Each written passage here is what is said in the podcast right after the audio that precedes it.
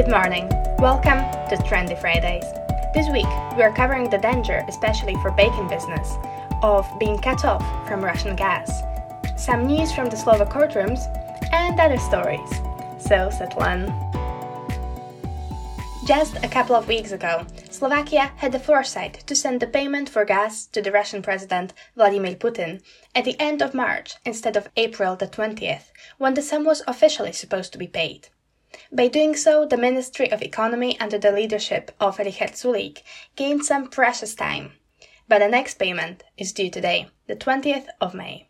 The problem is that Putin only accepts payments in rubles from the countries in the European Union, while the EU says that creating an account in rubles constitutes a breach of their sanctions against Russia.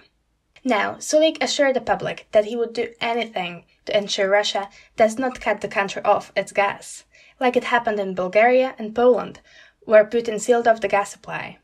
Sulik said Slovakia would send the payment in euros to the account of Gazprom Bank, where it will be converted into rubles and sent further to Gazprom. The Slovak Union of Bakers, Confectioners, and Pasta Makers have pointed out that without Russian gas, they won't be able to produce their goods. Their data suggests that almost all Slovak bakeries use gas to produce heat. A potential transition to another source of energy would be financially very difficult and cause a rise in the prices of basic foods. Bakeries will not initiate a change in the production process due to the high costs associated with it, which would increase the cost of their product and therefore decrease their ability to compete in the market. There is therefore a risk of serious problems if the country is cut off from Russian gas. In some news from the Slovak courts, the National Criminal Agency has detained Stefan Harabin, the former Chief Justice of the Supreme Court of Slovakia.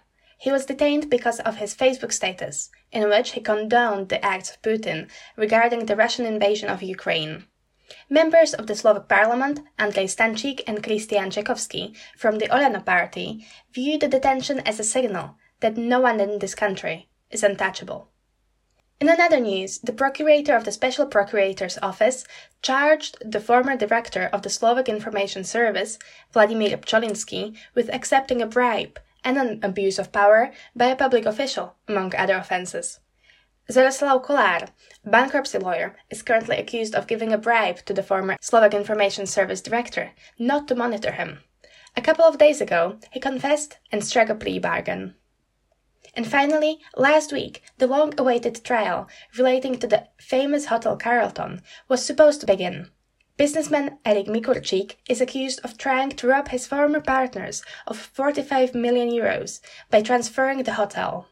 However, the process was delayed again due to urgent medical reasons on the side of the procurator.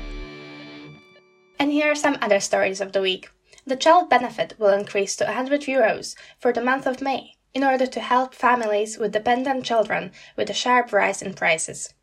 This one off measure will apply to 1.12 million dependent children. The sum will be paid in June and then go back to the normal amount. President Zuzana Chaputova admitted she made a mistake when she awarded a state decoration to three members of the illegal anti-communist organization White Legion, after historian Adam Shumichrast pointed out their involvement in the Hlinka youth the president launched an internal investigation into the process of selecting names for the award. Next, an online second-hand bookshop, Knihobot, is entering the Slovak market. In the Czech Republic, it grows by hundreds of percent every year, and it sold half a million used books last year.